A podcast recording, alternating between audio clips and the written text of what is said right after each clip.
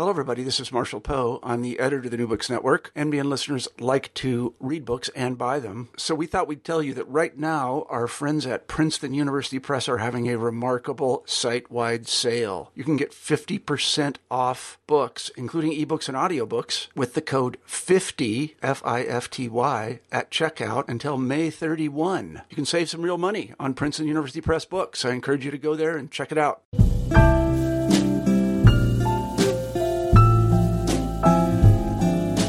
Welcome to New Books and Poetry. I am your host, Jen Fitzgerald. It's great to be back after a brief hiatus, especially when we get to burst through the door with a poet like Karina Borowicz. She's the author of Proof, Codhill Press, 2014, winner of the Codhill Press Poetry Prize. Her debut collection, The Bees Are Waiting, Marick Press 2012, was selected by Franz Wright for the Marick Press Poetry Prize and named a must-read by the Massachusetts Center for the Book. Her poems have appeared widely in journals and have been featured in Poetry Daily, Verse Daily, Ted Kooser's American Life and Poetry series, and on Garrison Keillor's The Writer's Almanac. She has published translations from the Russian and the French. Trained as a historian, Borowicz also holds an MFA from the University of New Hampshire. She makes her home in the Connecticut River Valley of western Massachusetts. Welcome, Karina. Thank you very much.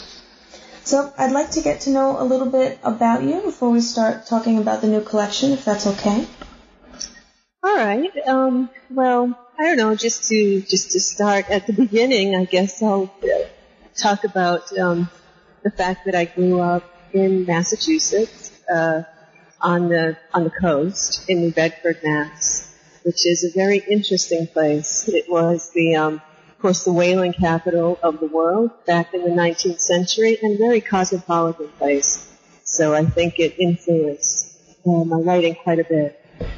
And as you could probably tell from, from my books, I'm very much interested in place and bringing a sense of place into my work. Um, and it started at a young age, uh, just exploring the place that I was born and grew up, and continues to this day. Mm. Yes, I did get that sense from uh, this collection, especially. Um, so, do you have any siblings? Yep, I've got I've got an older sister. I'm the middle child, and I have a younger brother who's a painter, a visual artist, um, and my mom is a sculptor. She got her BFA in sculpture, so we kind of do the arts in my family to a certain extent. There's some singers and musicians. My mother's father was a physician, so we try to cover all the bases. Mm-hmm. Well, that's great. I had always dreamed of, of growing up in an artistic household. It would have been nice. Um, so let's hear some of your work, if you don't mind, for our first poem. Would you read Midnight Train on page 14? Sure, sure. Get to that one. Okay. Midnight Train. I don't recall ever asking for any of this, being born, having to live an upstanding American life, all of a sudden getting old, coming to fear the very oblivion they would have preferred in the first place. As a child, I was carried by a beast of sadness. At the least likely moments, I'd feel it bristle my skin. For instance, eating pizza at the mall, and the feeling would take my breath away my greasy fingers had become suddenly so small and strange. Gladys Knight and the Pips lit the jukebox with Midnight Train, and I was dying of this painful humanness, yet dreading the white noise of heaven. Thank you very much. Um, I really liked that poem. It resonated with me. So the first ten or so poems in the collection seem to focus their lens in on the hands, whether it be sewing, woodworking, painting, brushing a horse. They are also very grounded in the real until this poem, Midnight Train. Then we move into sensory as the speaker places him or herself in a new popular culture.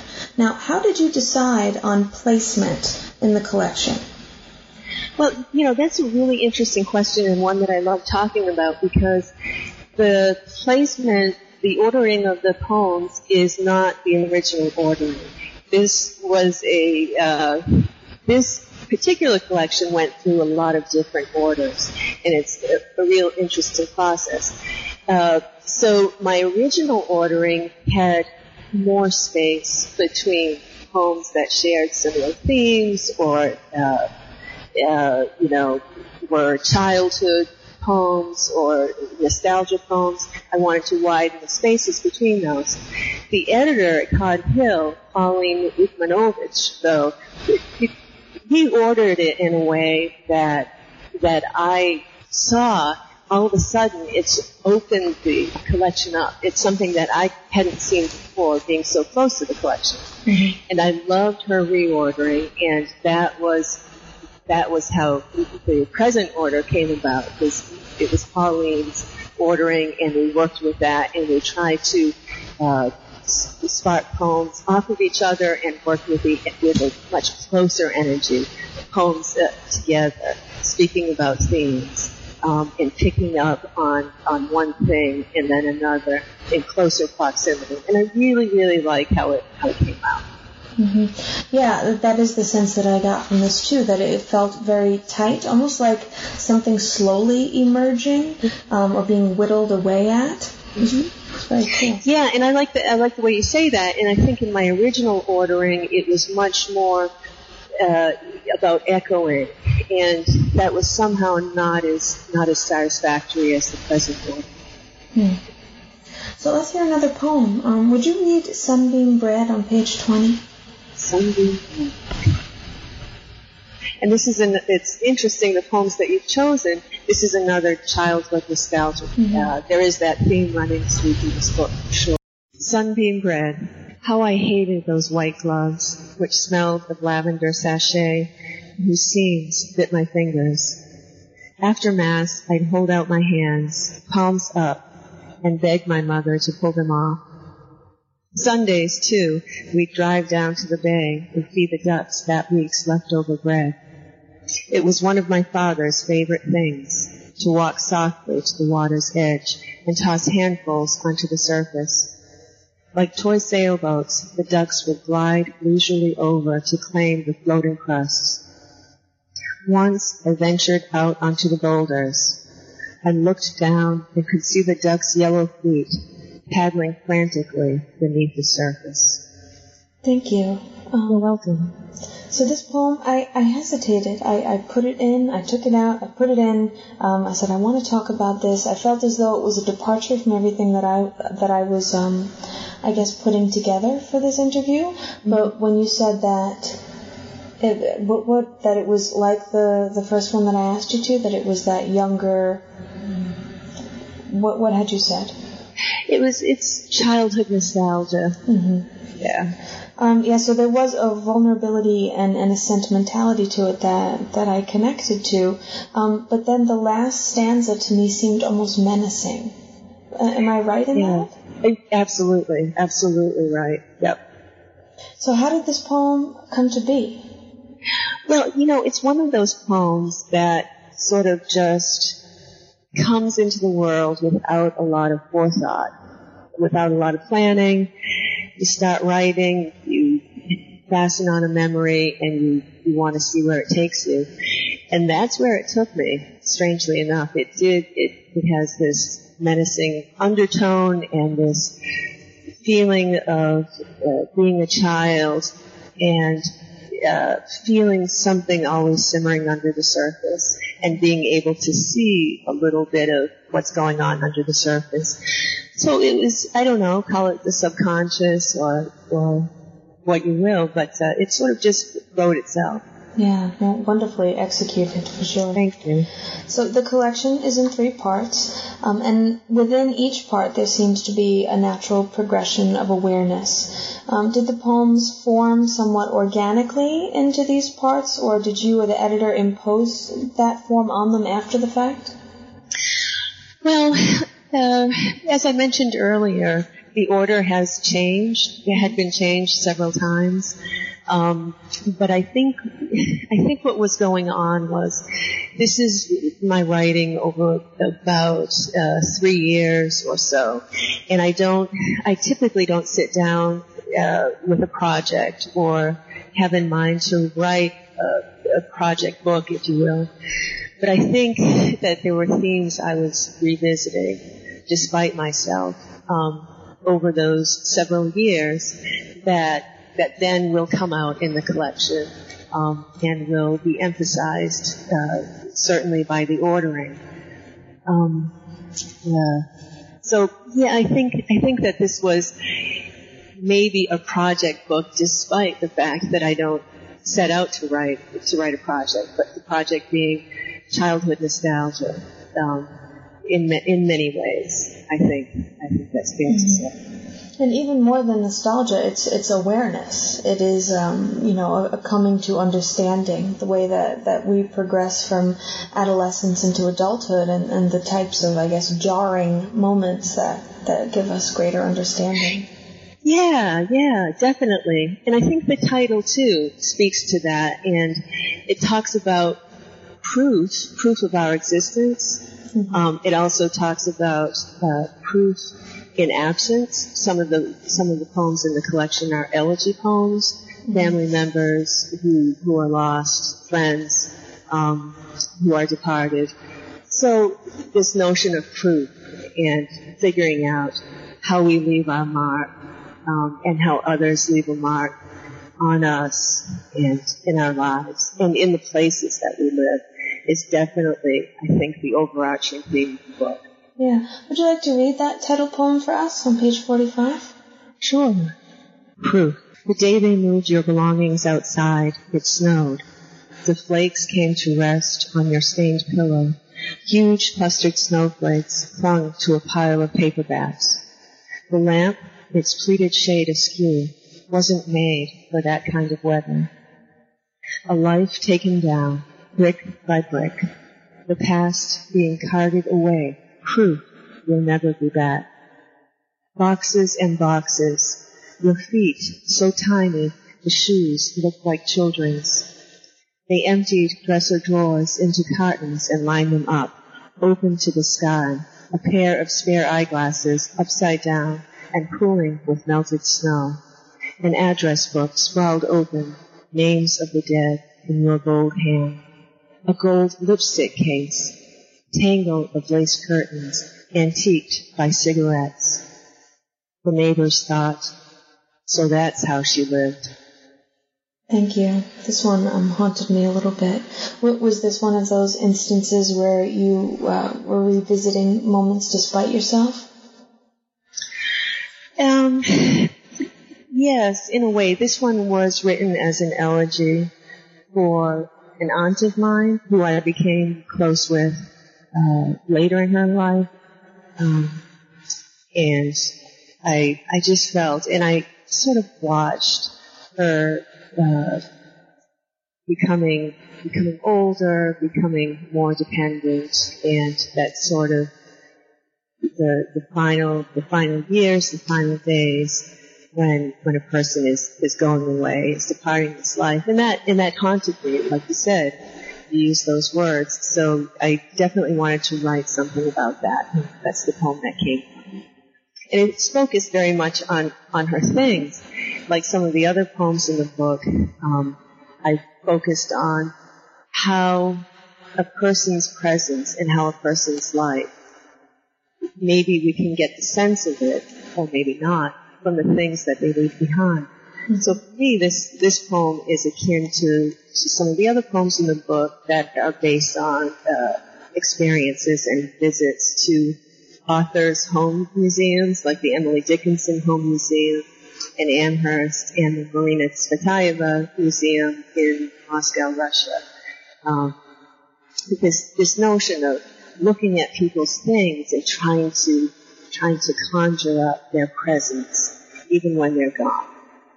Mm-hmm. Um, I had also noticed um, that many of these poems they they do take inventory in a way, um, kind of like this one does. Um, especially, I think it was the third section felt very much to me like a museum. Ah, uh-huh. Am I yeah. wrong there? no, you're absolutely right. Absolutely right. And and as I mentioned, this notion of going to museums, um, there are a few other poems in the in the book about museums. They're not authors museums, but there are some authors for museums in as well. This notion of just looking at these things and trying to trying to figure out the life that's behind these objects, and the and the very strange notion too that objects often outlive uh, people. You know, they are they have a longer life. Um, and we don't really think of that. We think of them as just things, just throwaway, but they can exist for hundreds of years, whereas people, people don't. Mm-hmm. Yeah, this, this actually helps me segue perfectly into what I wanted to discuss about your training as a historian. Um, could you read Folk on page 49? Sure. Folk. If you asked me to choose, I'd say the Azorians not the thin-lipped progeny of the Quaker captains of industry. That's the rock and the hard place I grew up against. The San Miguel fisher folk with their black rosaries and fado, the Yankee owners of the Golder Spoon pastures by the sea, salt marshes and haunted paddocks. Old man Slade would roam the fields with a darning needle in his pocket, jabbing wren's eggs to save, he said, the bluebirds. Wild lilies grew alongside tumble-down stone walls for miles to the beach. But in town, almost every backyard was a shrine to Fatima. Three stone children and a lamb kneeling before Mary. Zinnias planted piously around. Geraniums. Red was the color. The Azorians were used to life on a volcano, the lush growth that comes from ash. What they didn't get was the Yankee penchant for solitude and disdain for music, which seemed more like a disdain for the depths and joy, for the depths of joy and sorrow. Living up against the sea like we did, how could you not want to describe it? Thank you. Um, so how has your study of history informed your poetry? Ah, wow. Well, you know, ever since I was a child, I was fascinated with history. My father is a retired uh, history teacher and always had a love of history. We had many, many history books around the house, and I have to say those were some of my the earliest books that I read and some of the, my favorite books when I was a child. So I think I, and also living in the place that I lived in, um, this very historical city, uh, and this is where Melville started writing. Moby Dick starts in New Bedford. I think that I was just imbued with a sense of history. Also, it's an, New Bedford is an immigrant city, and we were surrounded by people who were pining for the old country and always talking about the old country, and that includes my family as well. My family was very much uh, eastward oriented toward the old country. So this, I think this really just helped form my character and uh, instilled in me a, a, great sense of history and a great love of history. Um, so it's nothing that I that I overtly try to bring into my poems these days. Um, it's just something I think that's part of part of my character. So I think it comes out in my poems. It's one of my interests, and I think I think your interests tend to come out in your writing. Mm-hmm. And it works perfectly for poetry because I think poetry likes best when it can take a small event and give it context, whether it be historical or emotional or intellectual. So. Definitely. and this notion of time too is something that I've always been fascinated by. Um, sort of, we're living simultaneously in the past and in the future and in the present. But it all just is collaged together in, in a single moment. And that's something that I, that I am trying to get at in my poetry, sort of, uh, show the, the multifaceted way we inhabit time. Hmm. Would you mind expanding on that a little, if you don't mind? Um, yeah, uh, let's see. Well, it's, it's a little hard to talk about because for me it just seems almost spiritual in a way. Mm-hmm. Um, but for me, for instance, I'll be, you know, walking down the street on a spring morning, and I'm not only walking down the street on a spring morning right here and now, but in my in my memory as well, I'm remembering all the the sights and sounds of spring in my childhood and in my young adulthood, and that's informing the present moment and enriching it. Um, so I think this notion of inhabiting mul- multiple levels of time at the same time just lends a real richness to, to life and, and to writing as well. Mm-hmm.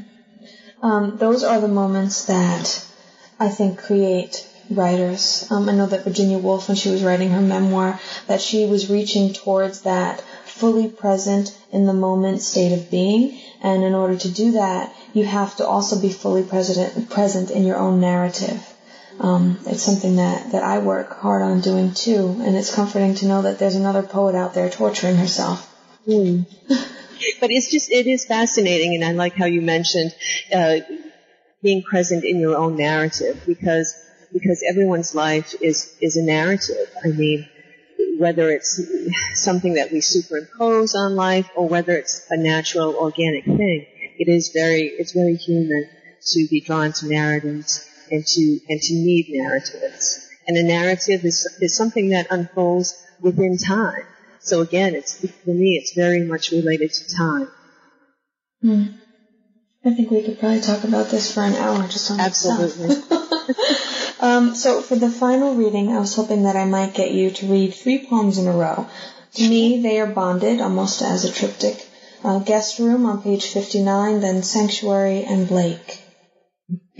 we start with Room on 59. And again, this is one of those uh, childhood poems. Room. The wasps go about their business in the far corner of the room. They're drawn, it seems, through no power of their own, into a tiny crevice where the ceiling and walls meet. Dark bodies sucked into beyond that I can't cross. Then one by one, they're pushed out of that space, refreshed and eager to continue work for the world. Their segmented figures make my neck prickle with fear and need to hide. But I'm told, never mind, there's nothing from me they could possibly want. Okay, and next up we have Sanctuary. They hollowed out the lintel above our door and fought me every morning. Dawn came and they had to shudder their wings wildly against the wall especially having slept flattened into that small space. I felt clawed awake every day by something big and terrible, something intending me harm. Though I tucked handwritten poems of Frost and Blake beneath my pillow for sustenance and a little light, it was such a dark time, fighting and flying away, coming back loudly to roost. And finally, Blake. I'd go to Blake for solace, for a night light, for a vase of tiger lilies. The moon was always beyond the trees. The trees were far away, purple shadows with hooked claws thrown upon the moon. The moon was there for a reason that I couldn't manage to guess. Question, round and white, sometimes with horns, looked down upon me, watched with animal patience in a gentle face. One night, a voice came through the window. There were, there were always voices, this one more like a silver coin worn from someone's hand. Blake's hand. But the coin wasn't an answer, and it couldn't purchase one. Thank you. Um, I think that I am connecting most with these poems because, uh, you know, the, the childhood and adolescence poems. It's because I see the speaker begin to bob above the surface a little. Um, she comes into, he or she comes into focus. Um, and I'm, I'm grabbing onto those as my anchors to, to pull me through the book. Um, could you tell me about these three pieces? Because I, I feel as I feel the kinship here. Yeah, and, and you're you're right, and they occur uh, close together in the book, one right after the other. So they are they are sort of a triptych. Um, you know, guest room, guest room to me is a lot like uh, the, one of the earlier poems I read, Sunbeam Bread. You see something occurring in the natural world. You see animals going about their daily business, and it, it feels removed from us in, in, a certain way. But there's something going be, going on behind the under the surface that we feel we can't touch, we can't join. But it's a little it's a little worrisome, a little sinister, and you definitely get that in guest. Now this this one's based on a true experience. Uh, when I would stay in my grandmother's guest room, she lived out in the country. There was a wasp's nest in the guest room, and there were all these wasps coming in and out of this crevice, and it it really freaked me out. But but I was told, you know, just don't think about it. They're not going to bother you if they don't bother them. So I made my peace with it. Um, so, but you know, there was something, there was something going on, and my mind just fastened onto it. And many, many years later, it just, it sort of came floating back to the surface, and I wrote about it. Um, and in the sanctuary in Blake, the same sort of, I think the same sort of thing is going on too. There is something just below the surface that, that does feel a little sinister, uh, a little worrisome. And in these two cases, again, it's a, it's a child who doesn't quite know what it's all about, who's discovering the world, um, and who feels possibly the presence of evil mm-hmm. um, under under the surface, under the placid surface of, of maybe the childhood neighborhood or the childhood home. Mm-hmm. Yeah, I also got the feeling of um, a speaker trying to comfort themselves or seeking out comfort in some way. Yeah, definitely. And I think this too speaks to my love of history and, and my attraction to history from an early age. I read a lot of the history books that my dad had at home, and he was very interested in European history, particularly uh, the history of World War II and, and the Soviet Union. So I would be looking at these books when I was really young, and uh, this notion of evil put in the world, I came to very early, um, and it sort of uh, shattered my innocence in a way. Yeah so that I was grappling with these with these big questions of, of good and evil. Um, and I think that this definitely comes out in these poems. The child, of course, is, is observing the natural world in some of these poems, and still the, the wheels are turning about these larger questions um, mm-hmm. that maybe don't have anything to do with the natural world, that have to do with the world of humans. But the questions are just so large that they're mm-hmm. always there. Yeah, well, the natural world is one of our first introductions to what we would perceive as cruelty. I mean, yeah, absolutely. It, um, I guess, in some way prepares us for the more conscious cruelty that we witness from our fellow humans. Mm-hmm. If we could ever be prepared for such a thing, I don't know. Yeah, yeah. So, who are you reading now? Oh gosh, let's see. I always try to. I'm always juggling a few poetry books. Right now, I'm reading a new a new book. It's just out by a poet named Teddy Macker.